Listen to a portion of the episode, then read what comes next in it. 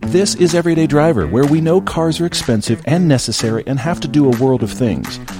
But we also believe they should be fun. Whatever you need and can't afford, we're here to help you find the right car. We're your car friends, your car therapists, and sometimes the bad influence you need. I'm Paul. I'm Todd, and this is the Car Debate.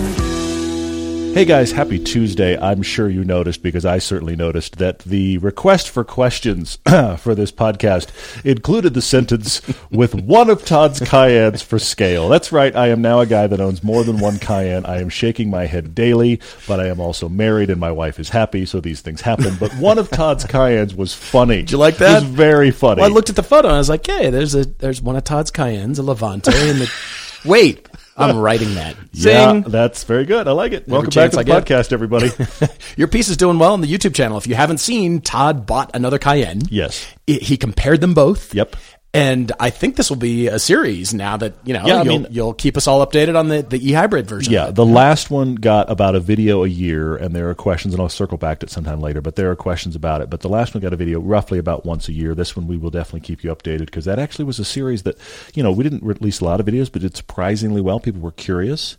And, you know, I'm doing the thing you're never supposed to do, which is buy an old used German car with a lot of technology. So we'll see, you know? I mean, And you bought another, so you yes, exactly. Exactly right. Yeah, I've got The old one. Uh-huh. Yeah, for sure. Yeah, why not? Also on our Everyday Driver Test Drive Videos channel, the Honda HRV has been released.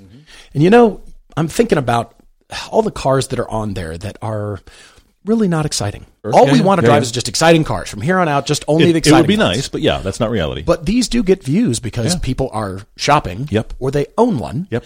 And if you haven't seen it, we recommend. If you're even looking at one of these, the HRV, we liked it a lot actually. Well, we we liked what it's accomplishing for the money, but it's also in a really crowded segment. It is. Yeah. It is. It's definitely one of the standouts in that segment. So check that out on our test drive videos channel. And then finally, from our friends at BlipShift, the original NA Miata shirt Mm-hmm. has been introduced with the Not Fast But Furious logo. So if you have an NA Miata or want one, or you're just a fan of Miatas, check that shirt out. That is blipshift.com. Go to our partner store, Everyday Driver, and you can find that shirt there. We always recommend that one of the first upgrades you should do to your vehicle is brakes. An upgraded braking system can transform a vehicle's performance and give you better peace of mind behind the wheel in any situation. From the track to the trail, even your morning commute, every vehicle deserves performance brakes at an affordable price. No matter your vehicle and driving style, PowerStop has complete brake upgrade kits for you. Just go to powerstop.com and you fill in your vehicle's information into their easy to use brake finder. You'll get matched with complete kits with components that are low dust, which we've seen, noise free, which is amazing, and feature upgraded stopping power. We've seen great results firsthand on our cars, and we encourage you to improve your car with better brakes from PowerStop. Brake upgrades made easy. Today's Topic Tuesday comes to us from Chad M, asking about powertrain personality in an EV world. Chad writes The engine, even the transmission, are integral parts of a gas powered car's personality. Yep. Like a big block V8, a low power inline 4, or a flat 6, natural aspiration, turbocharge or supercharge, and a great feeling manual, a PDK or a CVT. Well, mm-hmm. CVT doesn't feel great. But but he's but his I point is point. valid, and that is, depending upon the combination of all the things he's laid out, you can make a totally different feeling car. You take that big block V8 and you put it with a great manual, or a CVT, and the car's going to feel almost entirely different. Oh, it's, it's true. It'll feel different. Yeah. It just doesn't feel. We might not Great. like it. We might not, that, that's a different conversation. We're just Right. talking about how it creates different personality. greatfeelingcvts.com. Uh, there's nothing on there. It's just a blank page. But but you know but you know all the times the, the joke about dating, the joke about you, but they have a great personality. Right. There's the flip side of that is they can have a terrible personality. so it you know that's that's the whole thing. So that's what's happening in some of these. Chad writes that he doesn't think EVs have yet something to express their personality, with the possible exception of a built-in home entertainment system. You could watch Netflix while you charge. right. Yeah. Do we agree with this point? He also asks, will some aspect of EVs turn into that personality defining aspect of the car? Hmm. Or will the car industry turn into a commodity market like mayonnaise, where the differences will only by, be seen by very few enthusiasts? Well, this ketchup is organic. That ketchup is not organic. Can you this- taste the difference? And this one is catsup. That's right. And this one is ketchup. And in Utah, it's mixed with mayonnaise. Yes, and exactly. We, call it fry sauce. Fry sauce. Yeah, yeah. Actually, that, there is a thing in Utah. If you've never been here before, called fry sauce, and it is literally just ketchup and mayonnaise. But some people do like mayonnaise and barbecue sauce. Everybody has their own little way they do it. And and I'll be honest, I am totally in. I, at Twelve years in, I am completely obsessed with, with, with fry sauce. But what's here's what's bad. I don't think about what's in it. I just like it. And the people that put barbecue sauce in it better. I was actually at a restaurant once, and I asked them for fry sauce. And the guy said to me, "I'm sorry, sir, we don't have any, but I could bring you some ketchup and mayonnaise." And I was like, "You ruined it. You just ruined it right there." Yeah, I, I was fine knowing it existed as a premix thing. Bringing me the parts, it's disgusting now. Yeah, I have noticed Heinz has capitalized on that. Every time I'm on the sauce aisle, I see, oh, you're doing all the mix. Yeah, of course. You're calling it fun names. Mm-hmm. And then, of course, in Germany, there's curry ketchup. well, you know, everything needs curry, right? Because, apparently, yay. yeah, right. Well, Chad, I really started to think about all the parts of an EV because you were listing parts of a gas powered car. I thought, all right, the, the actual motor, the reducer, the transmission, the battery, the traction battery pack, the battery management system, the battery heating system, the onboard charger, Sure, yeah. the charge port itself, the electric power control unit. Then there's the inverter. Don't forget about the inverter, the low voltage DC converter, and then the vehicle control unit, along with all the rest of the interface. And then, yeah, none of those parts sound exciting. And I couldn't decide, and I thought about it some more. And what I have landed on, Chad, we talk about weight with EVs, and we're Yeah, all yeah, yeah. lamented and frustrated Yeah, yeah. with the weight of future EVs Incredibly heavy. whether or not they get lighter, it is going to be the distribution of that weight Sure, yeah, that will sure, determine any personality whatsoever. Of course, the size of the car, but where is that weight? And then the lack thereof, of course, we'd, we'd like lower weight Mm-hmm. cars, EVs. Where is that weight in the car? That will entirely determine. And like we've talked about before, I think the weight and deliberately positioning it in the car will give it personality, a deliberate personality. Like, wow, all the batteries are in the tail of this electric 911. Sure, sure. That's Pile them all back there. Oh, Yeah. okay. It retains its character. Theoretically, yeah.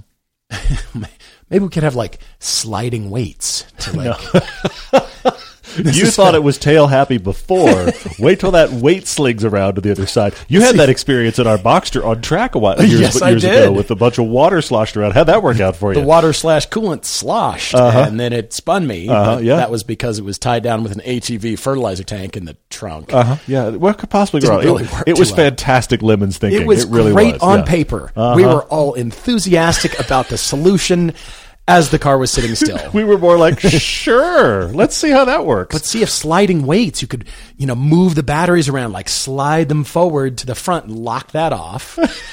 And we like like in the back of tractor trailers. What's the we use- dynamics you want for your car? I see what you're saying. We I use see it. load yeah. locks to actually yeah. lock off the battery to the front. Like, oh, well, I'm going after this series, so I need 50 50 distribution. You know what? I need a front wheel drive bias. Let's slide the weights. that works. the sliding battery tray. That's that's craziness. We thought it was crazy. It was integrated into the chassis. What if we just slide the entire thing around like a big rack of weights? The other thing, Chad, is styling. And that is evidenced by the new Ford Explorer EV announced for Europe only. And we've talked about this last podcast. Mm-hmm. It's an ID4 underneath. It's built on the Volkswagen MEB platform. Yeah, yeah. Which means when we get in it, when we eventually drive it, we'll go, hey, this feels like a Volkswagen. you know that's coming. Doesn't the ID4 drive just like this? The ID4 just drives like an Explorer. Is it the other way around? I can't really tell. But the interface tells me it's Ford. So we're buying styling. Mm-hmm. We're buying whatever the body on that chassis, even though it's not really chassis, but it kind of yeah, yeah. is. But the the space and the body style.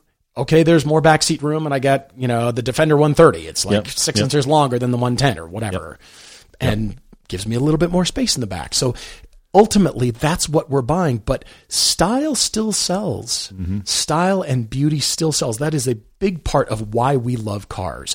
And we, the royal we, the collective we, everybody listening, we all love s- great, beautiful style. But then I think, you know, all those stylish EVs that are the classics converted, mm-hmm. beautiful style, but converting those to EV have, in, I admit to not having driven multitudes of these converted EVs. There's not many, but yes, I take your point. But the entire point was, wow, this really low displacement V12 in a Ferrari. and Yeah. it was Yeah. mounted up front, really heavy, and that gave it that personality along with the style. Yeah. That was just it, that personality was inherent because this is how we build cars. Mm-hmm. I mean, there were EVs in like 1905, but they didn't Been around a while. Yeah. you know, they didn't get actually put into production and for all kinds of various reasons and conspiracy theories, we were left with a gas engine, but that's just how cars were built and styled. And so I think, well, what about these EVs ruining the personality of these converted cars? But on the other hand, I really do like the, the idea of saving these classics mm-hmm. with EV powertrains. Mm. Okay. I mean, there, there's two Yeah. schools of thought Yeah, yeah, there. sure, You, you could still just do an engine replacement and pour money into it, but it actually kind of is interesting to have, you know, an old Volkswagen bus that is an EV and compare that to, to the new Buzz. Sure. Yeah. You know, Yeah. Okay, kind of interesting. The Jag E-Type is really suited to being EV, weirdly, Hmm. because you just glide around on that thing anyway. You just glide. You just I mean, that's a car that has a unique and interesting engine and engine sound. for However, sure. I take your point. It's quiet. I take your point. The point of it is not I'm driving this for the engine necessarily. The point of it is the theater of the whole thing, and I take that. Yeah. you know, those old Rolls Royces from Yeah, the 60s and yeah. 70s. Let's just glide around in those. It, th- that's a great one. They're actually. already heavy. Let's just make them heavy. The whole point is to make them glide. I see that for sure. Unless we have the sliding weight battery tray, oh, and then we can suddenly give the Rolls Royce some dynamics it never in, was intended to have. Terrifying. Chad, uh, you're asking about ways to give personality EVs. This got me thinking on another another line of, of ponderances here, and that is I actually think there's going to be a huge market for what your EV sounds like. You know, Dodge just did it with the Banshee, and they thought they, they created their own little thing. And then Ford with the, the Mustang Mach E has this like digital keyboard V8 sound you can turn on and off. All right, it's not a V8 sound that it doesn't really sound entirely organic. It does sound digital, but you can add that to the sound of your EV. And I'm thinking about all of the people, and there are, there are many of them out there that be it TV or YouTube, they just leave a show on all the time. They have hmm. something playing all the time. Now, one of the conversations that happens about EVs is, well, but it, it's super quiet in here now. And I keep thinking, not everybody actually likes that. A lot of people in general, you may sleep to white noise, but there are plenty of people that actually will watch something all that's not fair they will have something on all the time whether they watch it or not is an- another thing it's just they want that kind of background noise that is part of what they're doing and I think that there will be a market for what is the sound your EV makes. So we can fall asleep to the sound of our EV. Well, um, you know, when they're all autonomous, then it's fine. But but it can put us to sleep. But it can be everything from you know, I want it to make this space age sound. I want it to make this engine sound. I think we're going to have those choices to quote unquote customize our EVs. I also think we're going to have a, a world where there's going to be power level selectors. Are you doing this aftermarket? Are you mm-hmm. do? I mean, Mercedes has already talked about you can get lots of power from their EV, or you can pay more and get even more power from Subscribe the to EV. power. Exactly right. That's going to happen. I also wonder about third parties doing this. Third party digital downloaded over the air tunes for your EV. How far away are we for that? I can't think very far. And it will now be like X. I don't even know what the rest of that is, but I think there's going to be that reality as well, where you were tuning your EV with aftermarket software. I think that is coming. Yeah, that's But coming. all of this strikes me, and, and this is going to sound weird. All of this strikes me as I want to connect it to something that's going to seem odd. But I think, and, I'm, and I also want to talk about the, the center of the EV market right now, which is the five seat CUV. Explorer. That is the center of the EV market. I mean, I think Yeah. hopefully we'll have some sports car shapes. Hopefully we'll have some sedan shapes. Hopefully we'll have lots of shapes that we like. Okay. That But- shape looks like. and hopefully people will worry about things about weight. But right now, they're not worried about the weight. They're worried about let's get a lot of range in something that is roughly a five seat shaped CUV. That is the entire brief for every market out there. You know what everybody's building? Blue jeans. Think about blue jeans for a minute. Mm-hmm. Since Levi made them a thing in the 1800s or whenever it was, they're all kind of the same idea. They are probably blue. They might not be, but they're probably blue. They're made of denim. They have this structure. They have this basic cut. That's what blue jeans are. Okay? Yeah. And then everybody makes their variation. You can get the bedazzled kind. You can get the pre ripped kind. You can get the ones that look like they've been washed too much. You can get the ones that are super stiff or very dark or slightly different in color. But what did you buy? You bought jeans. Okay? and I really think it's this kind of minor variation that is stylistic or slightly about the wearing, if you will, that is what's going to define this middle grade EV. It's not going to be power. They're all going to be powerful. It's not going to be tech. They're all going to have tech. It's going to be this variation. Are you wearing a classic button front blue jean or are you wearing a bedazzled blue jean with a zipper fly? You're both wearing jeans. Uh, just sit down. You're both wearing jeans. Okay. So this, this middle segment with all the boring five seat, the sameness, are those all mom jeans? but but see, I don't think they are. This is the place where people are going to play. I think the rest of the market, if I stay with my analogy, is: Did you make shorts? Did you make a suit? So you have the super luxury cars. We made a suit. You had the the sports cars. We made we made a pair of run of running shorts. Okay, And then the Volkswagen thing is jorts. exactly Right, exactly right. be, somebody's going to make jorts. The EV jorts are coming, but uh, that's in the titles, and you don't know why until you've listened. But uh, but the thing is, I think this middle section is just going to be slight variations of blue jeans, and we'll see. Whatever car you're looking for, and wherever it's listed, you'll find it with Autotempest.com. Autotempest.com brings together results from all the top used car listing sites online to save you time and help you find the perfect car.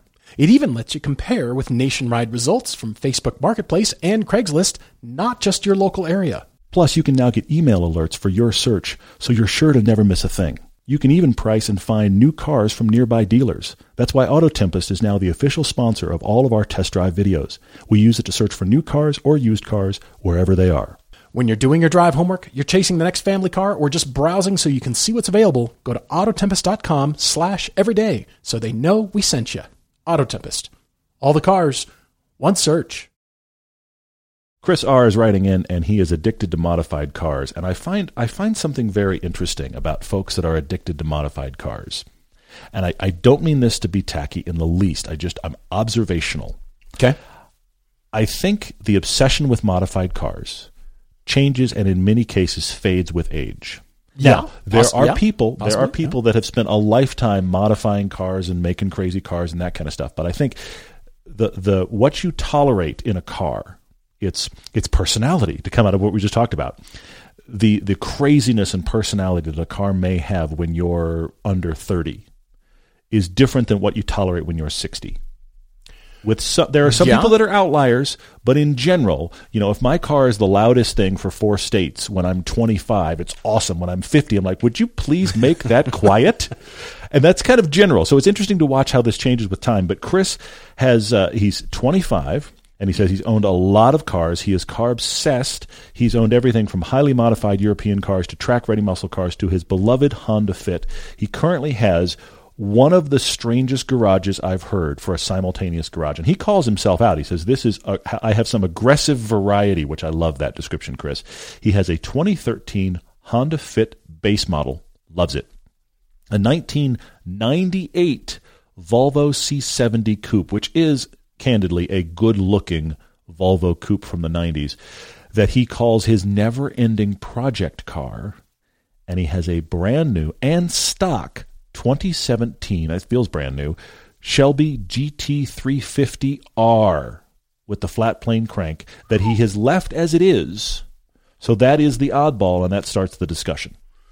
Chris writes After a good start in the tech industry and having very little debt and expenses, lust got the best of him. He bought that GT350R 18 months ago from this email.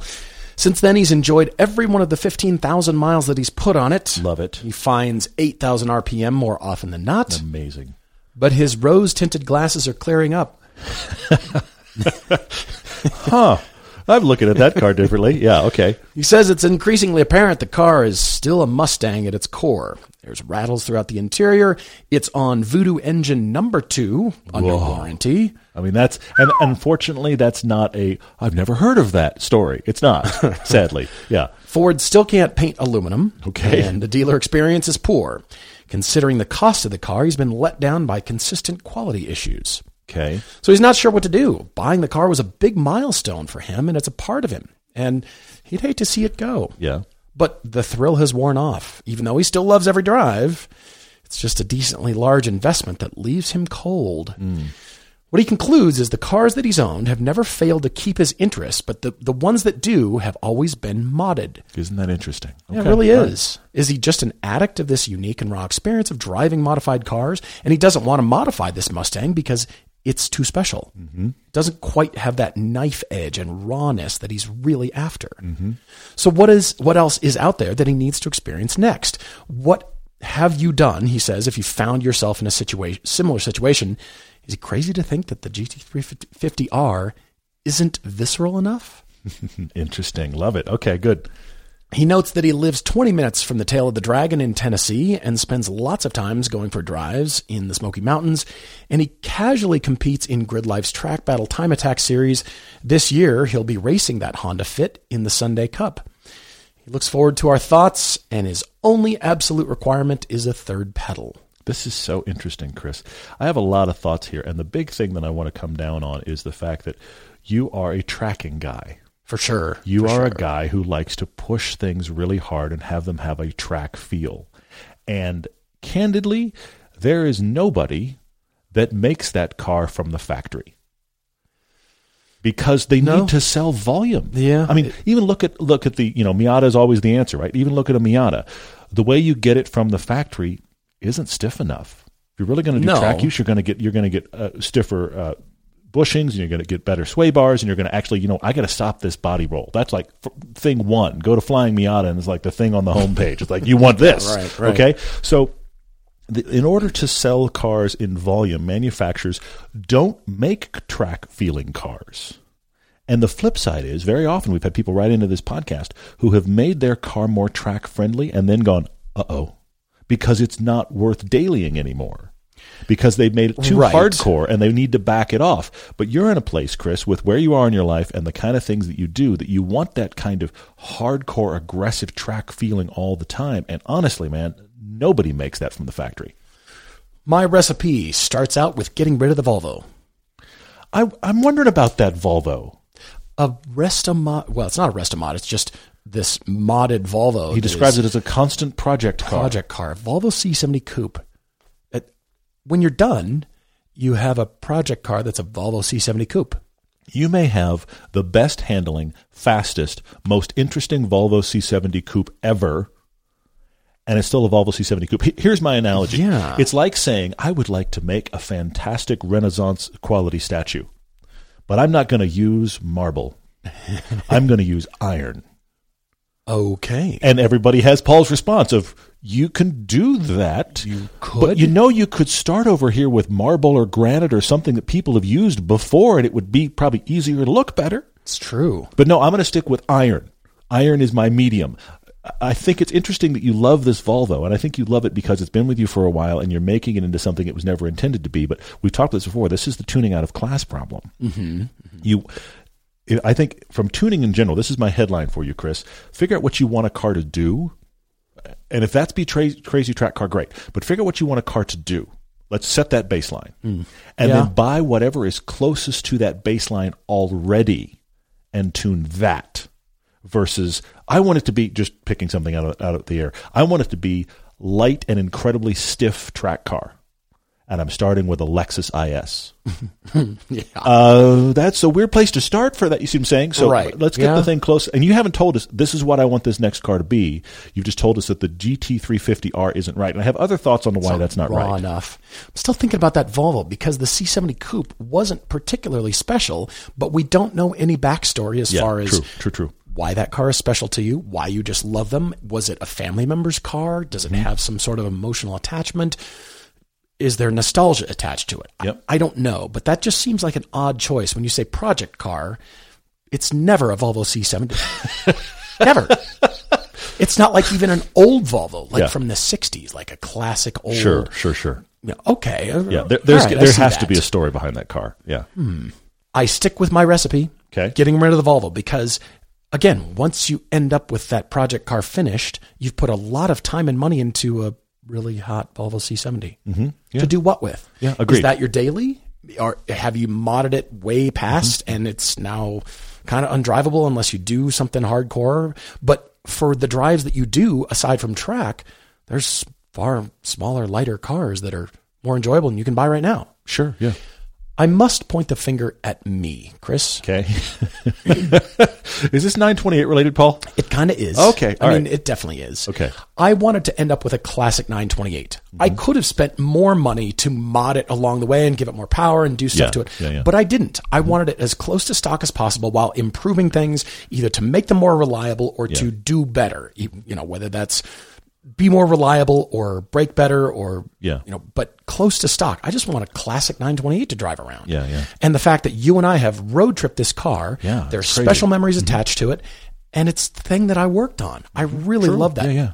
So I wanted to end up with just a classic Porsche. I want to get to the 911 classic thing or a 356 or something like that, but just an old classic Porsche. I just wanted that in my garage. That seemed like for me, loving 928s, a natural place to start. We've driven it. I've put money into it. Mm-hmm. For the money that I spent on to, on that car, just think of all the great $40,000 cars I could have had. if I had waited It's and saved my money, It's I could be close to a Civic Type R right now. I Yeah. could probably have a GR Corolla, not to mention a Cayman. Yeah, true. An- I mean, another Cayman. You, in addition to my Cayman. one of your Caymans, like one of my Cayennes. mean, you've got two- two Cayennes. I know it's it's it's mad. It's Every utter I madness. get. Yeah, I know. But to Todd's point, what are you going to do with the modded car? I thought maybe get rid of the Honda, but you did mention you're using it for Sunday Cup. Yep, All racing vehicles competing in the GridLife Sunday Cup must have a factory power to weight ratio no greater than 25 to 1 with driver based off wheel horsepower. So eligible cars include things like the Mazda 2 and the Honda Fit. Mm-hmm. I get it. That could be your daily because it sounds like there's very minimal mods to that car to compete in this Sunday Probably Cup true, racing. yeah. So that could be your daily. We could leave that alone. But I feel like you need two cars something normal for daily use, Mm, and then something bonkers, wacky, whacked out of your mind, just crazy. Like that Corvette right. we saw. Just take all the body panels off and drive it around as this yeah, bare chassis. Yeah, exactly. It's just it's just a cage. Used to be a Vette. Yeah. Since you're a Honda guy, consider the new Civic Si. I thought that's if you got rid of the Fit. Maybe an Elantra N. Hmm. Those are fun, but, but normal. They're normal usage. They're Yeah. great fun. They'd Yeah. be great in those Smoky Mountain Canyon drives. So, what other racing series do you want to go after? Mm, that's a good question. If you're specifically going after Sunday Cup, okay, keep the Fit. Yeah. But if you're wanting some raw experience because I modded it for track, well, that's great, but you can only use it for HPDEs or private track days. Sure, unless you're doing a regulation. It's not yeah. eligible because it won't Sure. meet the regulations unless you built it for some other race series in mind that meets the rules. Excellent, yeah. Just like you're driving your Fit. You don't have to do anything to your Fit. It's just eligible because they made it cheap and easy. So mod for purpose or mod for restoration Okay. or a resto mod. Your take on what some kind of car should be needs to be the car you're pouring your money into, not that Volvo C70. Mm, that's good. Okay, I see it. What do you want to end up with? I wanted to end up with a classic Porsche, a classic 928. Yeah, yeah, yeah, And I have. yeah. Think about selling this. When you embark upon this new car, you sell the GT350R and you bar- embark upon whatever new decision you've made. Think about selling that. The day you're going to sell that, will it be too precious because of the time and money you spent? Uh, I still think about all the dollars I spent on that 928. I could have had something amazing. You go white when you think about it too far. You just kind of the color drains from your face. Just yeah, it's a lot. Yeah, on the other hand, I go into my garage. I'm like, sweet car. yeah, I know you. I Love just it. like. I like the fact that summer is coming. I think At some point, we got we got seven feet of snow in the last week. Okay, it's just madness. Yeah, so once that comes and I can just drive around I, you know, we're not doing road trips. I'll just take it to the store. I'll just take it wherever and just drive around in a classic 928. That just sounds cool to me. But there's many people, Chris, that have done their own thing and put money towards something. I mean, there's a zillion Defender 110s. There's 1 million companies that have rebuilt their Sure. take on the Defender 110. yeah, yeah, yeah, yeah. Porsche 911s are another example. Everybody's done their take. You're right, you're From right, yeah, yeah. singerization to uh, You name it, The yeah. list is endless on those cars. Like I mentioned before, EV converted classics, icon derelicts. Leave the exterior all rusty and put an amazing chassis and suspension underneath. Hundred percent don't get that. I, I'm not. on- I don't get it. Okay. Anyway, Safari Mini Cooper yeah. or a Hellcat swapped Model Y. I mean, nobody's done that yet, to my knowledge. True. There is the guy that did the the V8 engine swap. It was LS into a, a Model S, and I that fascinates true. me. But yeah, but still, I, I There love was the that thinking. Hellcat swapped Prius that we saw at SEMA a few Yeah, years ago that too. was just a drag car that was stupid fun. but something lightweight enough that's fun that you always want to take on that canyon road Mm. that you can gently wrench on, but you don't have to modify to crazy money Mm-hmm. is a Caterham. I wondered if you'd bring that up. Caterham. It dawned on me as well. Okay, yeah. And you can get them with. Here, here's the thing that's funny. Go, dig into the UK reviews in the past six months. I forget what the designation is because I, I get confused by the Caterham number designations. But everybody drove the Caterham with the least horsepower in the last six months in the UK. And it's like. It's less than 100. It's like 60 or 80 horsepower. They probably had a and ball. every single review is, I love this thing. It's because it feels track focused. Yeah. It's built like that, but it's not built for any particular race series in mind. It's, It's just, just fun. built with track feeling in mind. Yeah. And it's already built. You don't have to build it to something. You don't have to strip the interior out of a Volvo C70 to get the weight down so you can have the Mm-hmm. like just get a Caterham. I, that's good. I do like that. That's very good. Uh, Chris, I want to talk about your uh, GT350R real quick and why I think it's disappointed you. You have this base fit. You have this long running Volvo project. You don't tell us what else you've owned. I, and I very much get the sense from your email you re- you reached, you stretched, and you bought that GT350R. True. Okay, True. You, you you stretched up from your perspective. You stretched up to kind of like the, the the supercar, exotic car levels. I have it, and then you discovered this isn't what I hoped it would be. It's Yeah. great, but it's not what I hoped it would be. This happens honestly. This happens sometimes when we drive exotic cars, and we're like, yeah, but is this is this better than the thing with the? And the other thing is, you've had tons of fun in stuff that was cheap. And you've had tons of fun in stuff that was cheap that you could wrench on. And so when, when you've got something that's cheap, does it matter that there's a rattle in the interior? No, it does not. Does it matter that the paint's bad? No. Do you care about the dealer experience? Not at all. Right. But you reached in all of those categories and you're going, why isn't the paint better? Why isn't the interior better? Why am I not getting treated better by the dealer? I spent all this money on this thing. Why aren't those things better? I submit to you, Chris, that if that car had hmm. cost you 20 grand, none of those concerns would have been listed. You're dead on. Yep. And the other thing is, you recognize that that car is something that if you tune it, you kind of ruin it. Yeah. It has value because it's stock. So, Chris, I think you can step right out of that car for exactly the money you, you spent to buy it. I bet you you just straight across. So let's sell your GT350R. And I think you need to buy something that is cheaper, that, like I said before, is closer to where you want it to be to start. And I'm wondering about things like the Miata or the GR86. What if you spent 20 grand and got a first gen FRS for 15? Okay?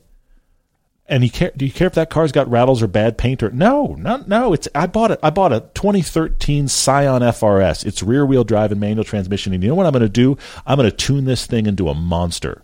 But I don't think. I mean, as much as I'm not a tuning out of class guy, and I don't really support that thinking. If this is what you like to do, is mod it to make it yours. Start with a cheaper platform that you aren't concerned with. Why isn't this better? Start with the cheaper platform that is close to where you want to take it and then push it that direction. And I also think along these lines is because uh, because higher end cars, more expensive cars typically have more polish. I think you'd be disappointed if I told you a Porsche. You'd be like, "Yeah, but shouldn't this be more raw?" No, Yeah. because the problem is once somebody and whoever the somebody is out there is spending 60 grand and up on a brand new car, it can't be raw anymore. It's not really allowed. Go back to the 80s and 90s supercars, the Countaches and the Testarossas and the, this kind of thing. They're a bit nuts. They're not. they're- Yeah. th- none of them are nice places to be. They can Yeah. be really fun. They're very involving. There's a lot of raw and visceral feel there. But are they nice to be in? But then in the 90s into the 2000s, all those exotic cars, people with money were like, it should be nice too because their pickup is nice at 60 grand. Yeah. Okay? So now all those super exotic cars are also nice to be in, which means they're muted in the process. They Although have to be. Porsche discovered they could charge more and give you less They did discover that. But I, and put a think- GT3 badge on it. Yes, they can. Uh, But, but no, GT3 sticker. Sticker. Right. Sticker, Sorry. just a sticker. Sorry. the badges Yep. badges are too much. anyway, we're going to charge you more. Put stickers on the car. you have a sticker, the Porsche badge, sticker, Especially that 4.0, that oh my gosh. Anyway, so so Chris, I think you need to find your cheap chassis that that plays to your th- strength, and certainly for this part of your life, I think you can't buy something that was originally expensive because I think it has been refined too much for what you're liking. Cars by Crabtree says the Toyota Sienna, the Lexus RX 350, and the Emira all share the same engine. Well, and so does the Camry in there too. But Well, the. Camry, yeah, of yeah. course. Uh-huh. I'm sure we could think of more. There's Lex- a lot. Lexi. Yeah. Can we think of any other engines that have a weirder or wider application? Well, sure, the current field of F1 cars, like 40% of the field runs Mercedes engines, right? Okay. All right. I see where you're going. I the 911. I'll start start with the 911 because All right. flat sixes and variations thereof have been stuffed into lots of things. Sure. But how about that 1988 Italdesign Aztec concept powered by an Audi 5 cylinder? Oh, that's interesting. Okay. How about LS swapped anything? I mean, what's the weirdest, craziest? Oh yeah, it's got an LS in it. Sure. Sure. Porsches to Volkswagens, who cares, right? That BMW V12 and the McLaren F1 is interesting, but what's more interesting is the BMW 3.5 liter straight six in the Asbaro Chrono concept from 1990. Sure. Okay. All right. Yeah. That is the ultimate cars and coffee look at my engine concept because it folded in the middle. That's right. It did. Remember that thing? Yeah, I do. I do remember that. Yeah. Of course, the transversely mounted V12 in the Lambo Miura.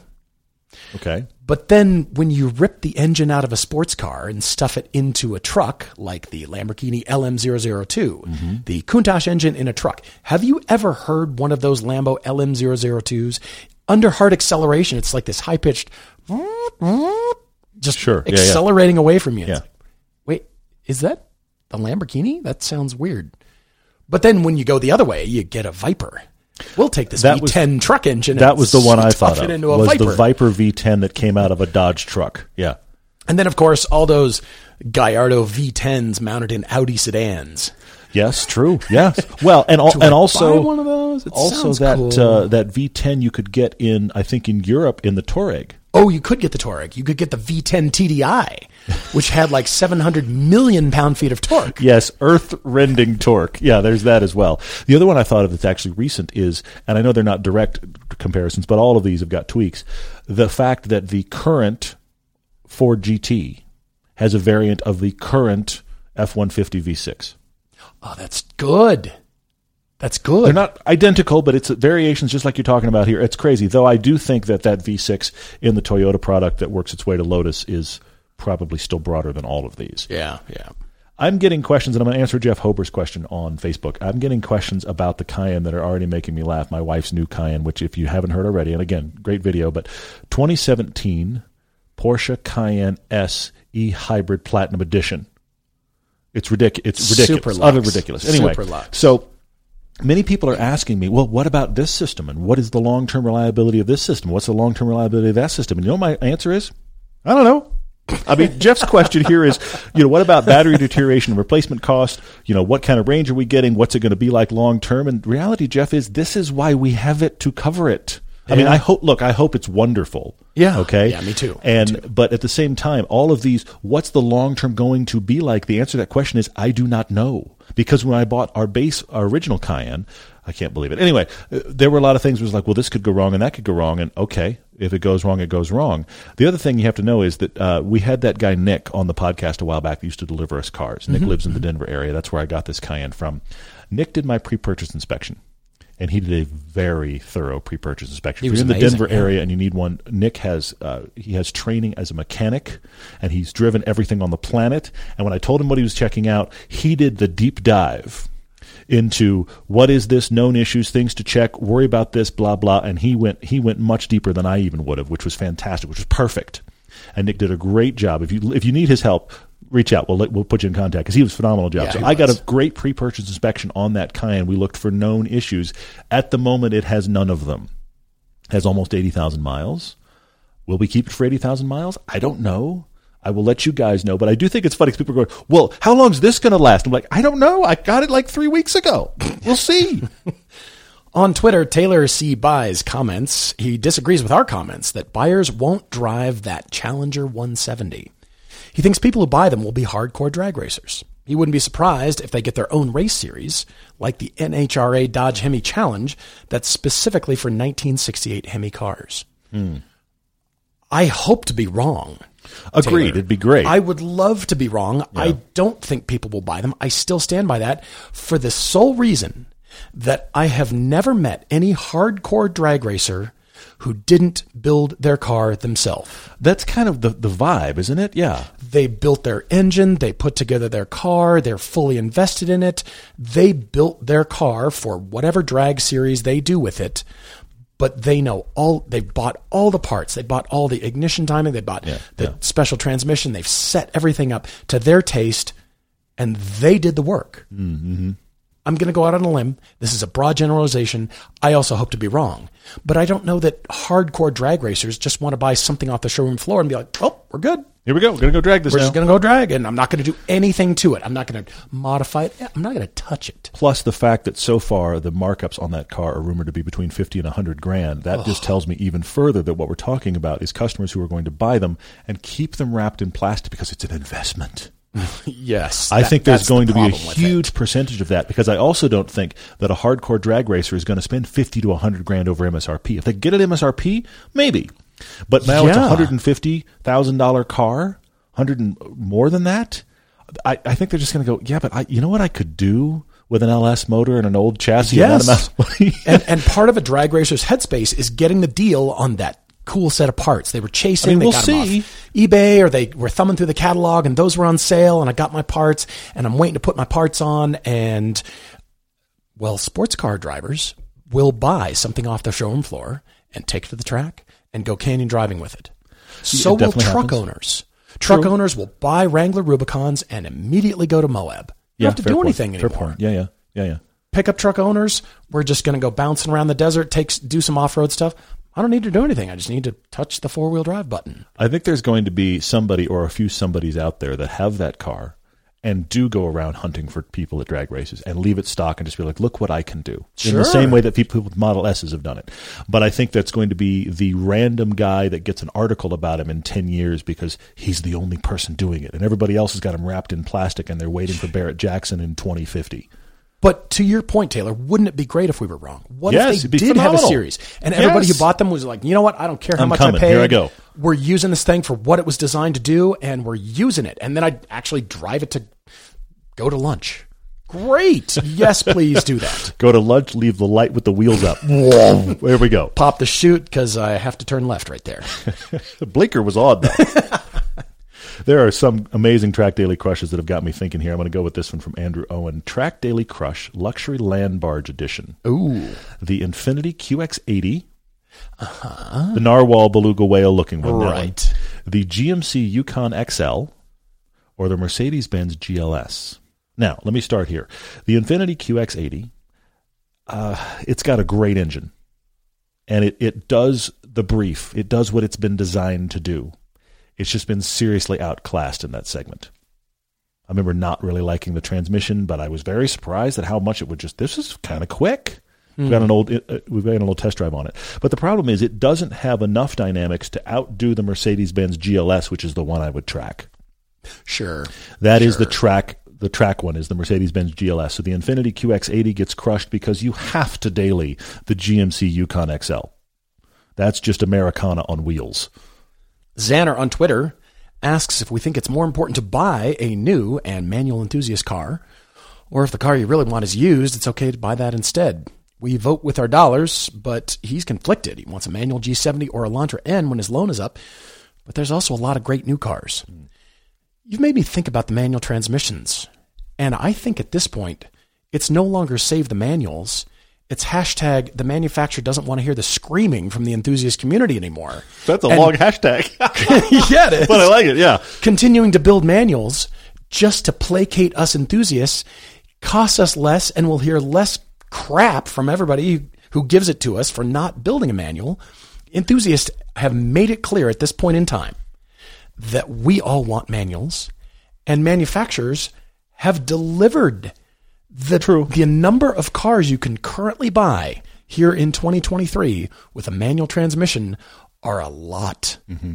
You'll think of them all, and then you think you're done, and then you'll think, oh yeah, the, the Nissan Z, oh yeah, the Mini Cooper, Volkswagen Golf, Golf R, Elantra N, mm-hmm. Civic Type R, GR Corolla. Civic Si. Yeah. Here we go. Yeah, yeah. You'll, you'll get to the end. Supras. there Yeah. we go. It goes on and on. Yeah, it, it's good. It's a good There's list. still a lot left. Yeah. That's good news. But if you can afford the new enthusiast car and hopefully you don't pay dealer markup yeah. and you can get that car with the warranty and you're the first one. That's your mm-hmm. bait. Great. I encourage that. There's something special about that for sure. And that is the only way manufacturers notice. They don't notice the new car purchase. They don't. Unless it's the Supra 10 years later where they're like, where were you guys? yeah. yeah. You made a Fast movie. and Furious happens and now you like these cars. Yeah. Exactly. Another track daily crush. This one from Ted Adam Green. He's he's saying the all Porsche edition. My old Cayenne, your 928, or the Paris Dakar 959. track daily crush. This is not this is not the new Par- the new new 911 Dakar. This is the original. So he's going beat down Porsche's edition. I hate to say it that way, but it kind of is. Track daily crush. I think. Ouch! I'm going to offend people no matter which way I go on this. let's hear it. Uh, yeah, okay. Track Daily Crush. The you have to track the Paris Dakar 959. I think you just Yeah. you have to track it. I mean, it's obviously made to do anything, so please go track that one. Let's hope it runs because the 959s are notoriously difficult to keep running, but that's very cool anyway. And then, um, you know, I, look, I have to daily your car if it'll run because the It'll run. The old She's Cayenne, ready to rock. The old Cayenne is just not nearly as interesting as your car. The old Cayenne's awesome, but it's not interesting, and I would much rather daily something that's interesting and has a manual. So there you go. Did you see what Rocco on Facebook said about your Cayenne? That you should Dakarify it. I saw that. We're yeah. not safariizing. We're Yeah. Dakarifying. Dakarifying. Yeah, I did see that. That's pretty funny. Yes, I would be happy with that. There is a question here from Jared Rose One. Another track daily crush. I love this one. This is a the good People's Car Edition. A Ford Model T, a Volkswagen Beetle, think 1960 model, Mm-hmm. or a Toyota Camry, think 1995. Well, I've never liked Beetles. That's okay. Foregone conclusion. This is where this is going. All right, got Beetle. it. Got it. Got it. Yeah, I'll daily the Camry because I'll daily the Camry. that's the best thing to daily for sure. Yeah. and then what a great experience to track a Model T. Yes, please.